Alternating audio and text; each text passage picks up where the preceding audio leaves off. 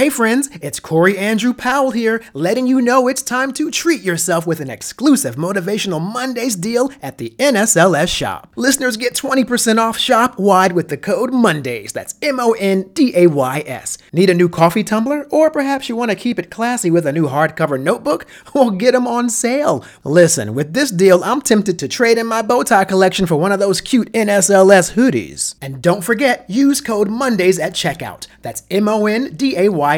Enjoy that 20% off at shop.nsls.org. And stay motivated, leaders. Stay motivated. Hello, everyone. I am Corey Andrew Powell, and I am so excited to bring you another inspiring episode of Motivational Mondays. Today, we are honored to have a truly remarkable guest joining us. That's Dr. Khama Ennis, MD, MPH, we're going to ask her like what all those wonderful letters are after her name, of course. Now, Dr. Ennis is not only an accomplished physician, but also the visionary creator and founder of Faces of Medicine, which is a groundbreaking narrative health equity project focused on the journeys of Black female physicians. Dr. Ennis, welcome to Motivational Mondays. Thank you so much for having me. It is a pleasure to be here. Thank you. It's our pleasure as well. And um, so, MD we know means medical doctor. Uh, I would imagine. Um, what are what are what is the MPH as for? Uh, what does that stand for? So the MPH stands. It's a master's degree in public health. Master's degree. Okay. Yes. And so I earned that degree. Um, I actually, while I was in medical school, way back when in the 90s mm. uh, it was to, to from my perspective it was getting very myopic very narrow in focus appropriately focused on disease and illness, but I felt like we were missing the forest for the trees to some mm. extent, and I wanted to get a broader perspective and sort of remember the the context in which illness occurs, in which wellness flourishes, and so I went and uh, went to get a degree in public health between my third and fourth year of medical school.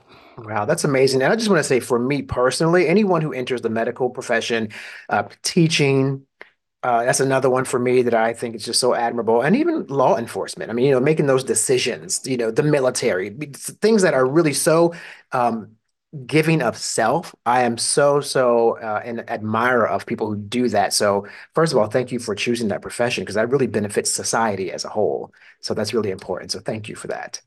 Well, thank you. It was there was no choice for. I mean, it was it wasn't that there was no choice. It was that I think somewhere in second or third grade, I was like, oh, wait, if I go into medicine, if I become a doctor out of nowhere, it's not like there were doctors in my family. I had no mm. idea what I was getting into. My family was just like, okay, go, go do right. that. right, but it's like, right. if I'm a doctor, all I have to do is help. I don't have to think about whether it's a good person or a bad person, mm. whether what they're what they've done in the rest of their lives. All I have to think about is that my job is to help them here and now. Mm-hmm. And so that made it simple for me in that way. And then I realized that the course to get there was a, was going to be a long one, but I was all in. We know it's interesting you bring that up because what you just said basically speaks to equity. I mean, it's the idea of helping someone in need without considerations of their skin, gender, ethnicity, all those things. And that becomes the foundation, obviously, for this wonderful project you're doing. So, can you share the inspiration behind creating Faces of Medicine and what motivated you to start the, this health, this specific uh, narrative health equity project? So, Faces of Medicine uh, is an idea that came to me a couple of years ago, and it was in the middle of a career transition for myself. I was I, I, loved emergency medicine. I'd practiced it for nearly 20 years and also knew that it was time for me to make a move for lots of different reasons. But at the time, I was one of only two Black doctors at the hospital. Mm. And knowing the health equity impacts when there isn't diversity in healthcare teams, even though I love and trust the people at my hospital, I know that the presence of people who are underrepresented makes a difference for our patients, for mm. all patients. And it was really, it made it a, a struggle for me to to take care of myself and transition like I needed to. Um, and then what I realized was like, I, what I need to do is figure out a way to replace myself. And then as you peel back all of the layers of the onion, you know, Black women are only 2.8% of physicians in this country. Hmm. The same is essentially true of Black men.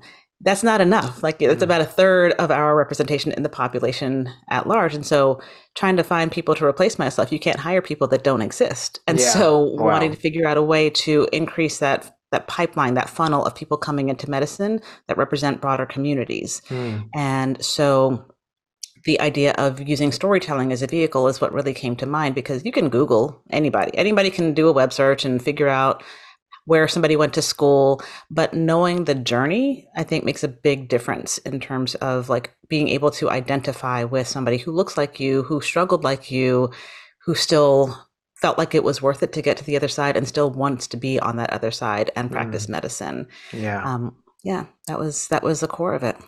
You know, it reminds me of when I have had conversations on the show with um, black doctors who are in the mental health space and they will say they will tell me a lot about a very similar dynamic in which you know historically i would say systemically people of color do not or i would say had not really been so open to the idea of um, of going to therapy you know to mm-hmm. talk about their problems i know my grandmother was like i'm not telling no white you know i think she said i'm not telling no white man my problems and you know she's like old Virginia, old Southern black woman from Virginia, and mm-hmm. it seems so foreign to her. But now, when you, uh, you put the element in where there's a black female therapist, for example, who understands a lot of her struggles, it changes the dynamic and makes it more possible for someone to open up if they see themselves represented. Absolutely. Is that a similar dynamic to what you're saying?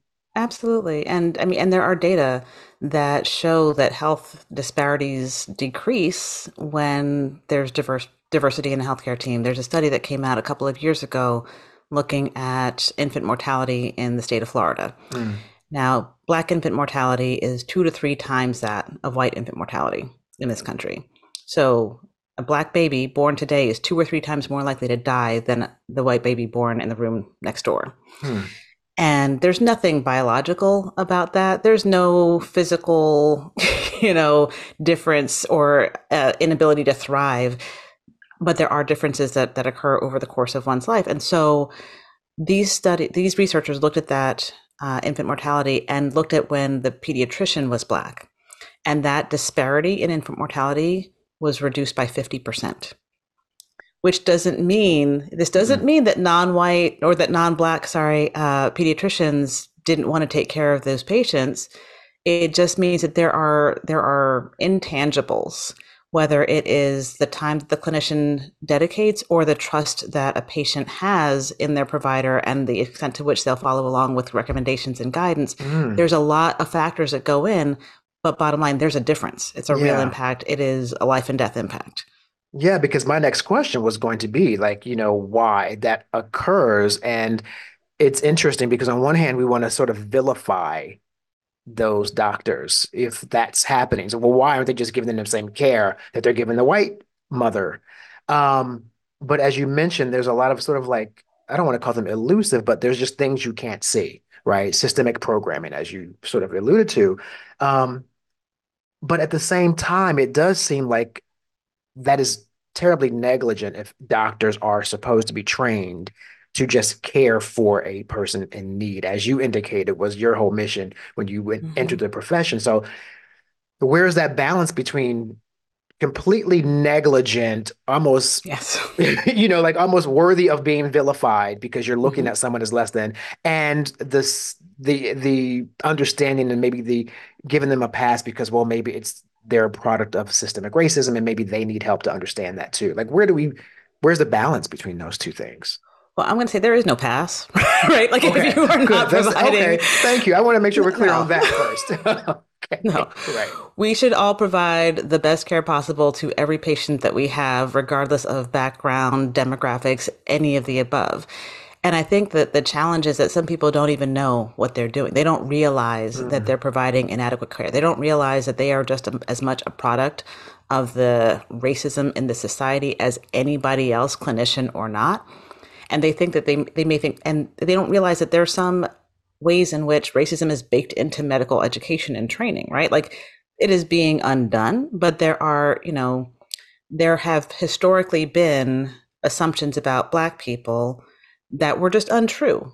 Mm-hmm. There, one, one example that I'll give is when we look at kidney function, which you know we know that kidney disease is very prevalent in Black communities. When we look at kidney disease and the lab test, just the blood test that we do to look at that, there is a test that used to have a correction factor that basically would make it okay would say that a black person with this kidney function with this level of kidney damage actually it's okay because it's normal for black people to have mm. that level as opposed to this white person over here. And what that does is delays the care. It delays uh, more excessive, more aggressive treatments, and then that black person ends up faring worse because all of this treatment was pushed pushed down the line. Mm-hmm. and that is being undone system by system. But if it, if you look at if you look at a blood test result one of the most basic blood tests that we do on you know if a person's getting blood work they're getting this test. And if you look at this and it says you know correction factor for african americans if your clinicians are using it you are going to fare worse. Mm. You are going to do worse. And that is baked into an algorithm. Yeah. So whether a person wants to do well or not, if they're not aware of that and don't, you know, make the effort, the intentional effort to fix that, they're going to be providing worse care. So, hmm. and I think people who don't think, who think that they are completely without bias, you know, to my, from my perspective, they are then denying their own humanity. We all have bias. Our job is to acknowledge and overcome it. Mm, yeah. You make me also wonder in that regard because I do even as a as a patient of in the past I've heard certain things like oh well black people have more of XYZ so and and for me one specific one is when it come it came to like um to vision care right? Eye care. And um when I was a teenager they said oh you have a really large optic nerve and they're looking in behind the eyeball and um, and I'm like, should I be worried about that? like, well, no, because black people typically have a larger optic eyeball. And I'm like, oh, okay. Well, if that like, like, is that a real thing, or is that just something that you know we're pulling out of the air? And how does that does that mean that I should not worry about this because a million other black people like it's such a gray area when you mm-hmm. do those sort of blanket things. So are you saying that um, is there any validity validity though t- to those sorts of assessments where you can rely on them? I mean, is that really a thing or not? So there there are racial and ethnic differences in in the prevalence of different conditions. Mm-hmm. That's 100% true. The question is why? You know, is it is it access to nutrition, access to physical safe physical activity? Is it the mm. many years long impact of redlining in communities? Right. Is it, you know, is it you know ancestral ancestral harm there's a lot that goes on that is part of what what what ends up with disparate outcomes and our job is to attack every aspect that we can mm-hmm. Um, so yes, there are statistical differences, but the question is why? Why do black? Why am I, as a black woman, more likely to die as a black woman with all those letters after my name, right? um, more likely to die in childbirth than a white woman who's never graduated from college or from, mm. from high school, even? Yeah, that's not about my biology. Mm. And it's interesting too about that because it really ties into what we're seeing now, where there are these efforts and successful efforts to not um, tell the whole not tell the whole story uh, of race and ethnicity and all those cultural applications we could you know say that are relevant based on uh, a particular group's existence here in this country.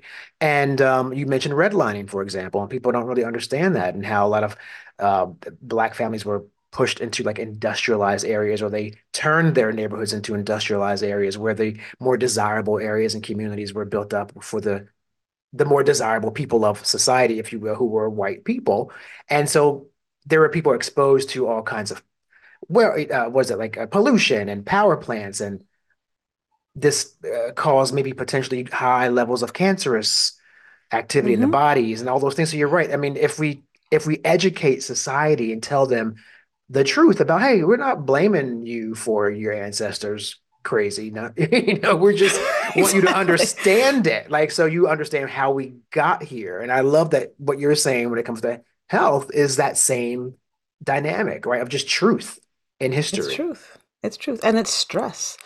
You know stress is real. It's not like you know stress is not something that exists only in a person's head. There is a real impact cortisol levels increase. Cortisol is a stress hormone that increases blood pressure, that has long term health effects. So, if you live in a community that, as a result of redlining, is unsafe and your stress level is persistently higher, yes, you are more likely to have high blood pressure. Does that mean that you have high blood pressure because you're a Black person or mm. because you live in an under resourced community or yeah. are exposed to constant messages and stories of your own your own reflection being harmed where as opposed to stories of you know successes or avenues out of difficult situations Yeah. um, that Yeah. can lead to less stress and better health Mm, yeah. And very similar again, I bring up the mental health thing because one thing I learned about on this show, which I was so fascinated by and also shocked that I had never heard it. I um had an amazing young woman on the show and she talked about, and the term just blew my mind, ancestral trauma. absolutely And, you know, I mean, here I was like at this stage in my life, and I had never even heard of that, never even considered that was a thing. And when she said it, it was like a light, you know, like the heavens opened up and the ancestors were singing at me. Like I totally, I mean, I was like, whoa, because we are we are also carrying forth a lot that we can't see, as we just mentioned, that is from the systemic conditions that we've been subject to. And here we are now kind of stuck holding the bill, if you will, you know, and it's really tangible, those those things. Hmm. Powerful stuff. That's powerful stuff. And I, I want to ask you now, when it comes to Faces of Medicine, which is your wonderful documentary that you that you've done, is is it all completed now, or is it just um, the trailer and a few episodes? I know I saw the trailer, which is why I was like, I have to have you on the show. So where are we now with that project? So the, the the project as a whole will be a four-part documentary series and a podcast as well. And we have completed the first of those episodes and have had a couple of screenings that have been really well received, including one last night. We got a standing ovation, so I'm happy Oh, about that. wonderful, wonderful. Um, so that you know what we told in the first episode was the story of four physicians who are practicing right now and the very first black woman to earn an md in this country which i didn't know about until a few years ago happened in 1864 Mm, 1864 the civil war was not over yet and right, she was in med school right like this is not a story that i think is part of you know the larger cultural awareness and her name was rebecca lee crumpler um, and Wow. she right Wait, wait, wait, wait, wait. I gotta stop right there. Wait, so she's a black woman, black woman born to enslaved 1864. parents Right. I mean, because that's like, I mean, that's literally like the year after slavery yeah ends. Well, yeah or before, if you lived in Texas in 84, yeah you know, they kept them in the exactly dark a little bit. But I mean, so, so at, like a year at, after the Civil War, she's in medical school.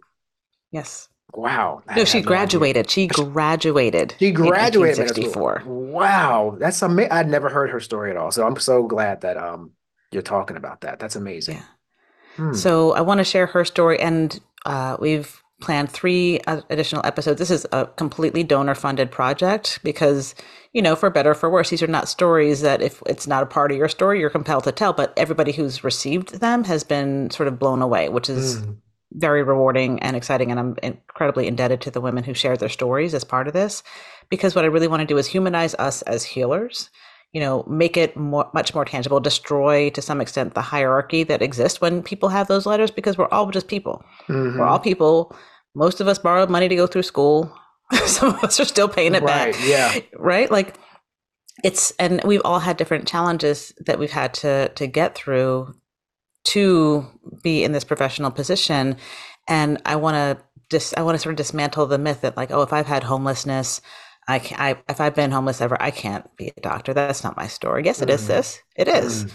And you know, if I didn't pass the MCAT, if I didn't get a good score the first time around, then I, there's no way it's over for me. That is absolutely not true. And here's the one. Here's the person who's going to show you that it's not. And oh my goodness, what she's doing now. So being able to share all those stories. So we are working, starting to work on the second episode, Mhm. and we'll work on the last two when it's all when that one's um, complete. So. Yeah, that's amazing. Do you find that you're getting more young people or young um, Black women, I I think specifically, are maybe considering medicine where they might not have, or is this inspiring young women, you think, in some way to maybe go into this field, or is that perhaps a hope of the project?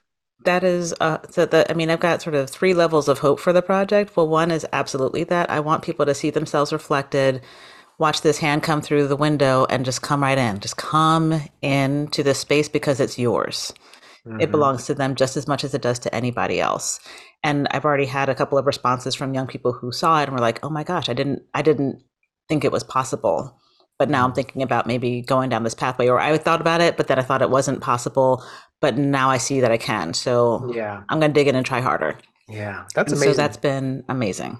Yeah, that's great because you know that's the whole thing as the cliche, you know, you can't be it if you can't see it. And so many oftentimes for people in marginalized communities, they don't have the same opportunities to see uh, people in certain careers thrive. I always say, for example, financial literacy is one of those things for a lot of urban communities where we didn't have that same level of role models with that financial competency. And then that's tied to systemic situations. And there's just a cycle. So things like what you're doing helps break that cycle for for future generations. And one thing I remember, and I know I'm not sure if it was you, but I think the some of the women you were you had in the the trailer that I saw, um, I, I may be confusing the trailer with the first episode, but I watched where you had the other doctors, you were speaking to these women, and I think hmm that a reoccurring theme at one point was how they were mistaken for like not being the doctor by like Oh yeah. the patient. You know, they they assume you're like the receptionist. They're like, so when's the doctor coming in? And you're like, girl you're looking at her, you know. I've So, here. right. So does that so does that happen to you often, or is that just uh, not often, but I mean, is that really a thing that you guys have pretty much had to contend with very often in your careers It's a universal experience. I mean, it's not necessarily every day, it's not necessarily every patient. And in general, I do not assume, I assume best intentions, but this is part of what we need. We need to reset what we expect to see when somebody says, you know, the doctor will see you now. hmm We need to to just sort hmm of open up what that could look like because I mean, I have had that happen. White coat, stethoscope. I've been in and out of the room, and then I heard somebody yelling at the nurse about when they were going to see the doctor. Like I have, I, I came in, I saw you, I examined you, I gave you a diagnosis, and what are you talking about? Yeah, she's like still waiting for Marcus Welby to come in. exactly. Like no, it's it's it, it was me. It has been me this whole time, and so um, I want to show Mm, people themselves in these stores. I want to show people who are practicing medicine that we're not alone, yeah. uh, because most of us, you know, many of us, I should say, are you know one of only one or one of a few at any given hospital system or in any given practice, and so that can be a, a heavy burden to carry. Yeah. And I want to just humanize us for everybody. I want people to see what the reality is on this side of uh, the curtain. You know, when it comes to that though, it's so funny. I, I don't even know if, well, I would say it's not a black white thing, and it's not in many ways. I think society has programmed all of us because I'm even guilty of that. You know, here lately, I'm helping to take care of my mother, and over the past couple years, you know, I've had to deal with a family passing away or, or whatever, or getting ill, and so a lot of time spent at Capital Health, you know, and um, which I think is a great, you know, place, and they've done some wonderful work and help with my family when we've had some illnesses and stuff, but uh, a recent trip with my mom, you know, this fabulous young black woman comes in, and I had been waiting for the doctor. And when she came in, I was like, kind of like not thinking it was her. And Yeah. and and I think I said something kind of really, you know, like when's the doctor coming in? She kind of had to check me on that. And I was like, wow. Yeah. I was celebratory though, because I was so excited to see. I mean, she was probably like late 20s, you know, at that hmm level um, of really being like just doing a key diagnosis for my mother's condition. And so after the shock of it, in a way, I was like, yeah, girl, like that's amazing. You know what I mean? But yeah. I'm programmed the same way. And that could be that could be misogyny, that could be sexism. You know, there's so many layers to it hmm that I'm not sure. yeah. I mean, I think that's why we need to just sort of like start putting different images out there that you know are not six foot two with you know blue eyes and brown hair. Just like Right, right. just put all these yeah, different images out yeah, because we're here. We're here and we're here to take care of everybody. And we want to take care of everybody and we want it to be as simple as possible because you're not there to sort of wrap your head around, you know, hmm around uh, who your doctor's going to be. You're, you're there to get to receive care. yeah, And so when we can sort of like reset that so that you can just hear more what the person says as opposed to like putting them in a in a different category of staff and just to be clear like you already know, every category of staff is critically important. The nurses are hmm critically important. The techs yeah, are critically important. The secretaries, oh my goodness, if I didn't have good secretaries when I was in the emergency department, like it was going to be a bad day. hmm And so, I mean, we all, every part of the team is necessary and critically important, but every part of the team comes in and says what they do. And so we just got to be able to receive that. yeah, yeah. And, and now for me, like when I'm sick and I'm not, you know, and I need help, I don't care who comes in that room. Like, can you make this Yeah, pain go away? Like, I don't care if you're like, right, you could be a hermaphrodite. Like, I don't care what's going on. Like, you know, you can have the head of a woman and a man, in one body, and I'm like, can you make my pain go away? You know what I mean? Like exactly. I'm serious. Like I'm not trying to. Um, but no, it's it's interesting how you know we all are programmed, and you know, and like you mentioned the biases that we have. You said that early on, and it just it kind of moves throughout all of our lives and so we have to sort of check ourselves so i love that you yeah. know and and sort of we we are part of the problem in many ways too now you mentioned you were an emergency medicine doctor as well for a while and mm-hmm. um, i wonder how does that how does that inspire you and or how did it inspire you with what you saw in that instance and those instances to work on behalf of more equity because those are like really like life or death on the spot situation. So how did that inform the work that you're doing now with this documentary?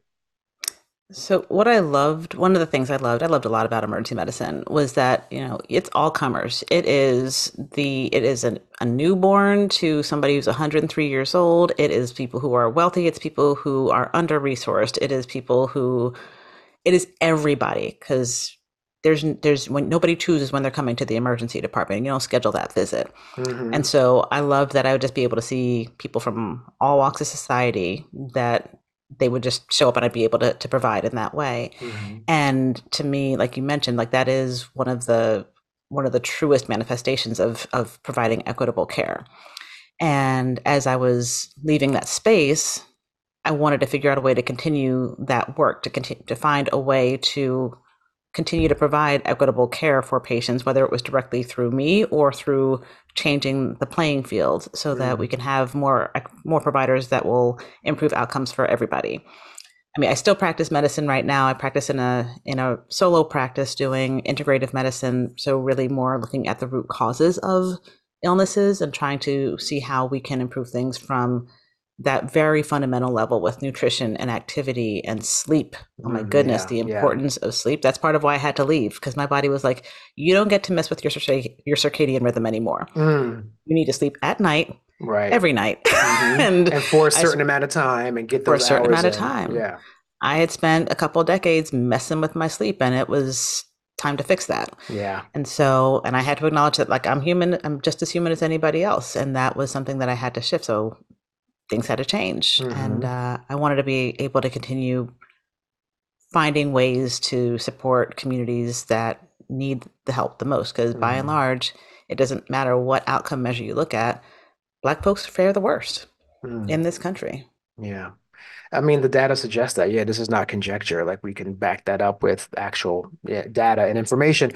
When it comes to the ER, though, I am wondering about something, and I I never I didn't really research if it's a myth or not, but my partner always tells me like whenever I go out or whenever I'm whatever I'm doing, like if we go on vacation especially, but I can't leave the room without him going, make sure you have your insurance card. Make sure you have your insurance card. Um, and I was like, what is wrong with you? He goes, no, because like if something happens, you know, and you have to go to the ER, you'll get better. They'll they'll respond better if they think you have insurance. And I thought is that a myth or is that really a thing? Like, is because we're talking about equity in ER care, like, mm-hmm. you know, is that a thing where, like, you know, you could potentially not receive the. No. Is that okay? So, yes, I want to know if that like a, a myth or not. That, that, if it, if that exists in a place, then that's a place that needs to be reported. Yeah. Our job in the emergency department is to see anybody who shows up to provide the same level of care to anybody. Now we know that there are going to be differences in people's ability to pay. I never knew the insurance status of a single patient I saw. Mm-hmm. I didn't look at it. It was not right. part of my flow. My flow was what is your name? How old are you? What's what's hurting you? Why are you here? Right. You don't look at the insurance information. It's not part of the process for the for the uh, for the clinicians, for the physicians and providers. Um, you know, the secretaries need to get that information but they can also fill it in later. It does not necessarily have to be there from the from from the jump. Like you can because again, people don't schedule their emergencies, so you can right. show up yeah, yeah. in whatever state you are in, and you can provide that a couple of days later once the dust has settled. But all hospitals have ways to sort of catch things up at the very end because a lot of folks don't have that information on hold, especially if a person is unconscious they can't really tell you, you know, Mm, yeah, what their place of employment is. Right. Yeah, So we're not to Yeah, I didn't think about that. Yeah. I mean, and I don't think it's ever really for for the, the the- thank God I haven't been to the ER a lot in my life, but the times I've gone, like it wasn't like that was a priority really uh when I got checked in. But I mean, it you are asked, obviously, if you are conscious. You are. So, But there, it's a it's a federal law. Like it mm, is a federal law based on poor outcomes that happened years ago when hospitals did say, "No, you don't have insurance." Like when when a woman died in a childbirth situation uh, because she didn't have the insurance that a hospital accepted. So federal legislation was passed many years ago to uh, to mandate that a screening exam at the very least, but full care, if indicated, was provided to anybody who showed up in any emergency department in this country. mm, yeah, that's really that's how it should be. And of course, you do hear often though, although you're not in the insurance side of things, comparatively to other countries, apparently we do spend a lot more here. Uh, when we have That a is an understatement. I, I mean, yeah, I just I read an article about a family who, you know, a woman was here and she gave birth here just sort of, you know, I would say accidentally. She had she, you know, she kind of gave birth a little earlier than anticipated. So she was here from the UK when she gave birth. And like, you know, she got like a bill for like a hundred thousand dollars. She's like, Did I give birth to like a gold bullion? Like what happened? Yeah. And she can't understand it. She's like, Well, in the UK, a normal birth with any with without complications is three thousand dollars. So let's say. Mhm.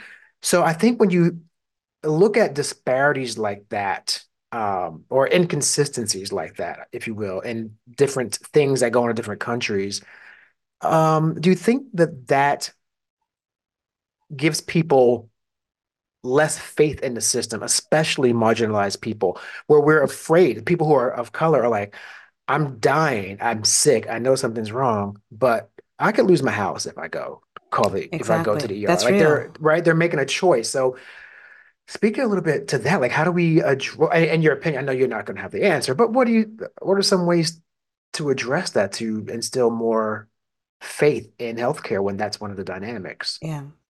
Our system is so broken. It really is. I mean, we spend nearly twice as much as the next closest developed country per capita on healthcare.